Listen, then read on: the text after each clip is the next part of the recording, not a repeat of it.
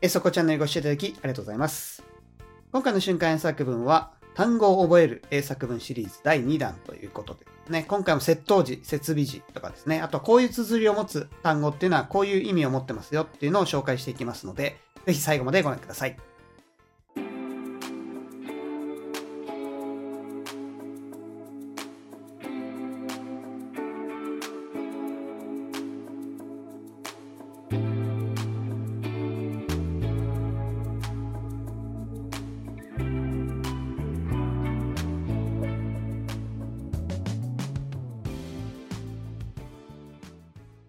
最初の文章、不動産の話ですね。不動産、家を借りるときにね、実際に中を見てから借りるかどうか決めるっていうのは普通ですけども、これを内見と言いますね。その内見の話です。文章はこちらです。部屋の内見をご希望の場合、メールでご連絡ください。部屋の内見をご希望の場合、メールでご連絡ください。もう一回いきます。部屋の内見をご希望の場合、メールでご連絡ください。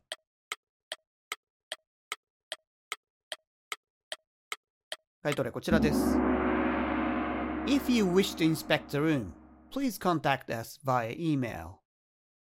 If you wish to inspect the room, please contact us via email.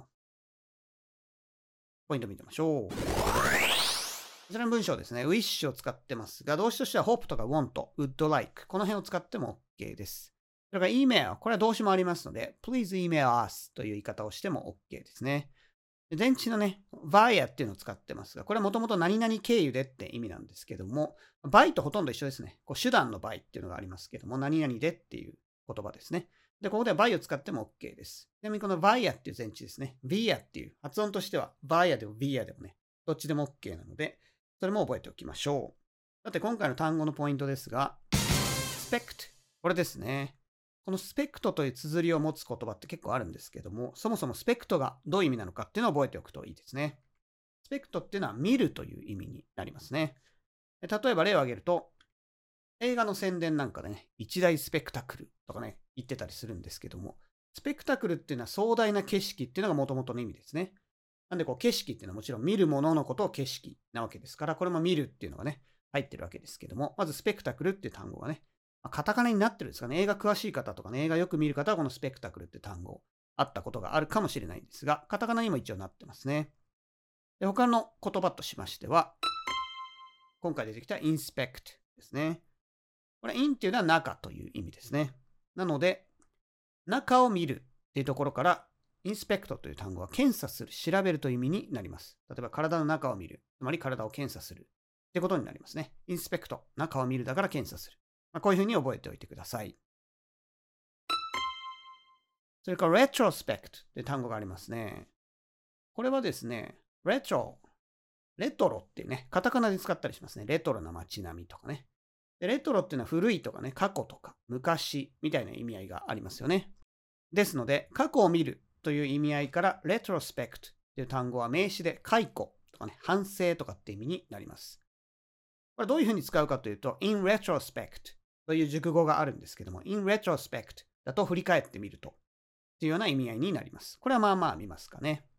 昔を見るから解雇反省という名詞ですね。それから prospect という単語もあるんですが、これはメジャーリーグとか見てると、この選手はプロスペクトでとかね、なんかカタカナになってたりするんですけども、プロスペクトってどういう意味かっていうと、プロっていうのはね、前とかね、それから未来って意味があるんですけども、未来を見る、未来を見据えるっていうところから、未来に希望のある、将来性のある選手のことをプロスペクトと言いますね。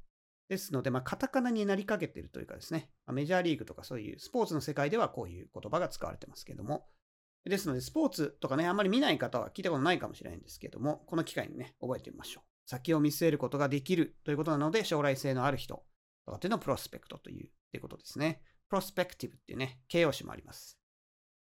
それから、スペクテーターいう言葉がありますけども、これはまあそのままですね、OR とか ER がつくと人を指す言葉になりますけども、スペクテーターだと見る人って意味ですね。つまり監修とかのことをスペクテーターと言いますね。オーディエンスって言葉もありますけども、オーディエンス、スペクテーター。これは同義語ですね。見る人だから監修。これは覚えやすいですね。この辺も押さえておきましょう。次の文章を見てみましょう。楽しみにしていたライブが延期になってしまった。楽しみにしていたライブが延期になってしまった。もう一回いきます。楽しみにしていたライブが延期になってしまった。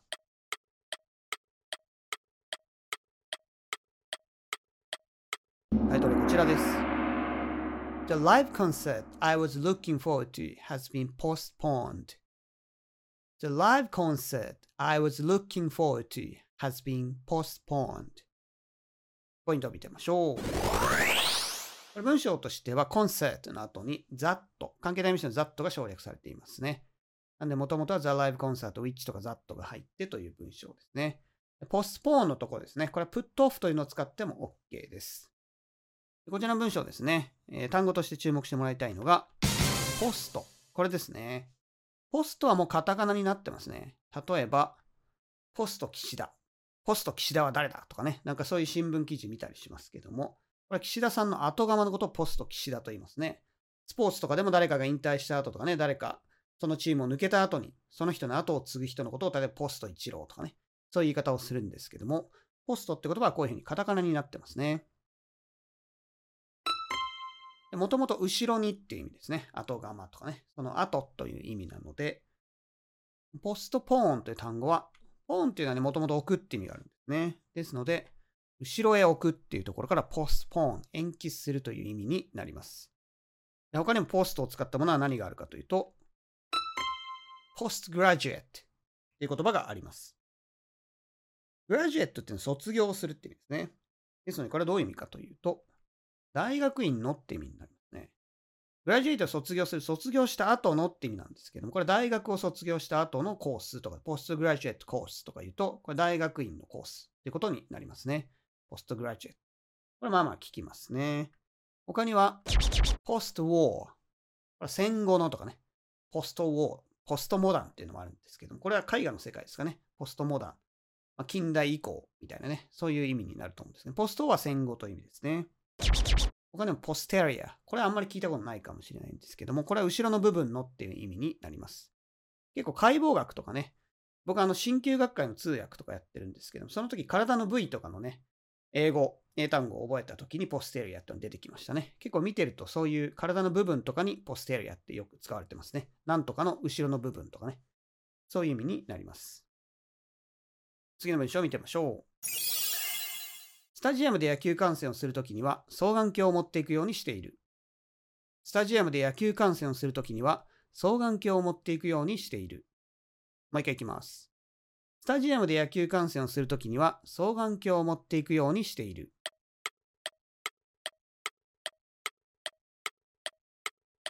回答例こちらです。When I go to watch baseball games at the stadium, I always make sure to take binoculars. When I go to watch baseball games at the stadium, I always make sure to take binoculars. ポイントを見てみましょう。この文章はね、そこまで文法的なポイントはないですけど、make sure to ってのは必ず何々するという意味で、よく会話で出てくる言葉ですね。be sure to でも同じような意味になります。で単語の方ですね。今回この by、bi ですね。これに注目してもらいたいと思います。by っていうのはもともと2つって意味になりますね。有名な言葉としては、bicycle がありますね。自転車のことを bicycle って言いますけども、あれはまあ二輪車っていうもともと意味ですね。バイスクル、サイクルが2つあるからバイスクってことですね。はい。この場合にはもともと2つと意味があって、で、今回出てきたのが binoculars ですね。これは by っていうのが一番最初についてますが、これ覚えなくてもいいですが、ocular っていうのは目のって意味になりますね。なので、2つの目のみたいな意味合いになります。なので、双眼鏡、2つの目っていうことで、binoculars。これで双眼鏡っていう意味になるんですね。まあ、最初に by が入ったら、あ、これ2つって意味がなんか入ってるのかなと思うといいですね。他には、biannual っていう単語がありますね。annual っていうのは1年に1回のって意味ですね。annual meeting とか言うと1年に1回のミーティングのことを言いますね。ビジネスでよく聞く言葉です。ですので、これどういう意味になるかというと、biannual だと年2回のって意味になります。で他に by 使ったもの何があるかというと、ご存知、バイリンガルっていうのがありますね。これも2カ国語を喋れるからバイリンガルですね。ちなみに3カ国語だと trilingual って言葉もあります。この bi とか tri でね、2個とか3個とかって意味になってるわけなんですね。それから bi-weekly。これはですね、週に2回とか2週に1回って2つの意味があって、割と使い方がややこしいんですけども、これも2という意味を使った単語ですね。次の文章を見てみましょう。私の名字は日本に数人しかいなくて珍しいらしいです。私の名字は日本に数人しかいなくて珍しいらしいです。もう一回いきます。私の名字は日本に数人しかいなくて珍しいらしいです。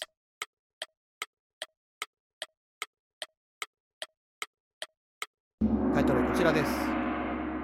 I heard that my surname is rare and only a few people have the same one in Japan. I heard that my surname is rare and only a few people have the same one in Japan. ポイントを見てみましょう。この a few のとこですね。ここね、several とかね、a handful of っていう表現もありますので、これを使っても OK ですね。それから one のところですね。same surname ってことなんですけども、その繰り返しを避けるために one を入れています。まあ、別に surname を入れても間違いではないですね。ちょっと繰り返しを避けてるっていうだけですね。で今回の単語ですと、sir ってね、sur っていうのがあるんですけど、これはもともとどういう意味かというと、上とかね、何々を超えてって意味がありますね。なんで、サーネームだと上の名前っていうことで、名字ということになるんですね。他にもこの sir っていうのを使った言葉っていうのはあるんですね。surcharge。これは非常にね、まあ、おなじみですね。カタカナにもなってますね。飛行機のサーチャージとか言いますけども、まあ、飛行機のサーチャージで有名になりましたかね。さあっていうのは超えた料金ですね。チャージっていうのはお金のことなんで、超えた料金なんで追加料金という意味になります。サーチャージっていうのはね、こう燃料費、もともとチケットの中に入ってるんだけども、それが高騰しちゃって、さらに追加料金が発生するときなんかにサーチャージとか言ったりしますね。他には、サープラスって単語がありますね。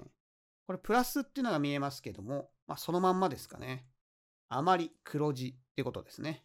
何かこの枠を超えちゃって余ってるお金。つまり黒字、余りのお金っていう意味になります。それから surpass っていう単語があるんです。パスっていうのは通り過ぎるってことですね。上に通り過ぎるってことなので、何かより優れてるみたいな動詞になりますね。何かをしのぐとかね。そういう意味の動詞になります。上に超えていく。つまりその人より上にある。超えている、しのいでいる。まあそういう意味合いになります。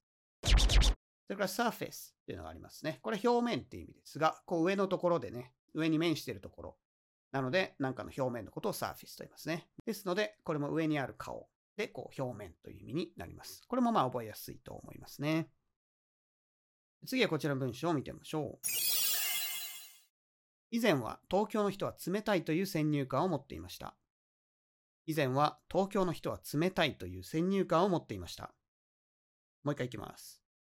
以前は東京の人は冷たいという先入観を持っていました。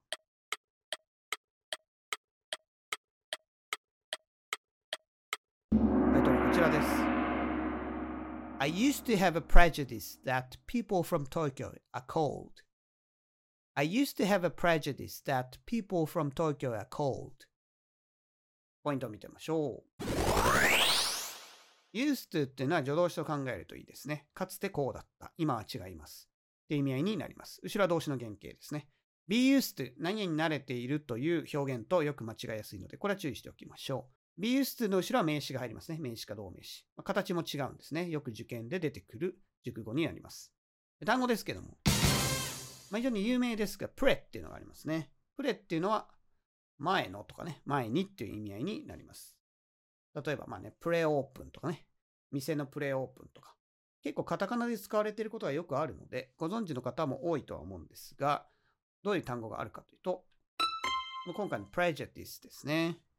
これは、ジュディスってね、ジャリスっていうところはジャッジから来てますね。ジャッジ判定するっていうことですけども、なので、前もって判断する、判定するっていう意味から先入観という意味になります。prejudice、先入観ですね。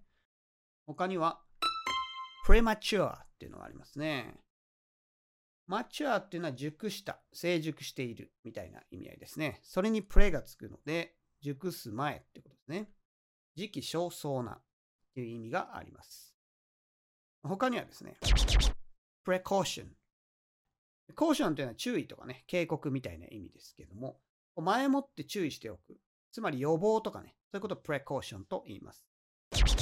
これね、preliminary っていう単語があるんですが、これスポーツとか見てると予選のことを preliminary round とか言ったりするんですけども、決勝とかに行く前のね、その前の試合っていうことで予選という意味になります。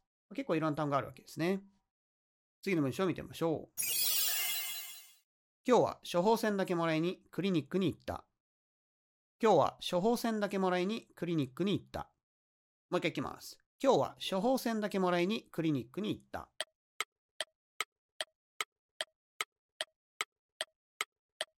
回答例こちらです。I went to the clinic just to get a prescription today. I went to the clinic just to get the prescription today. ポイントを見てみましょう。クリニック。これカタカナにもなってますが、病院よりちっちゃい。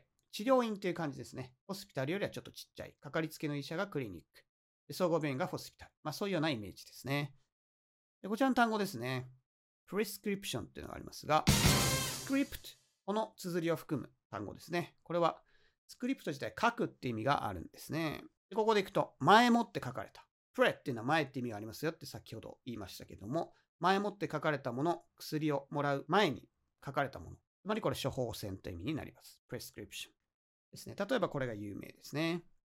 他には、マニスクリプトっていう単語がありますね。もともとですね、マニュっていうのは手でって意味があります。マニュアルとか言いますけども。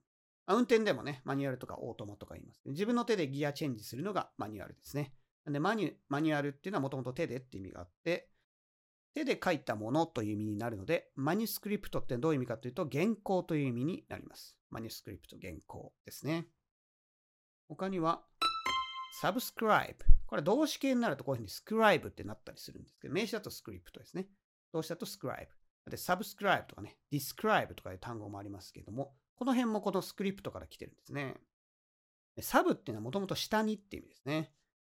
なので、これは下に名前を書くっていうところがもともと語源で、どういう意味になるかというと、契約書のね、一番下のところに名前を書くというところから購読するって意味になるんですね。新聞とかね、お金払って毎月購読する。これサブスクライブって言うんですけども、最近ね、こう YouTube チャンネルとかですね、こういうものを定期的に見る、チャンネル登録のこともサブスクライブと言います。ですので、意外と最近よく聞く言葉ですね。これもともとは契約書。このページの一番下のところに名前を書く、署名するっていうところから購読するって意味になるんですね。他にはですね、それからトランスクリプトって単語もありますね。これはですね、トランスとかってチェンジとかね、あとは移動とかって意味がありますけども、例えば大統領がスピーチしてました。そのスピーチの内容を書き起こしたもの、これをトランスクリプトと言ったりしますね。ですので、そういった転記したもの、書き起こしたもの、こういうのをトランスクリプトと。これも結構聞く単語なので覚えておきましょう。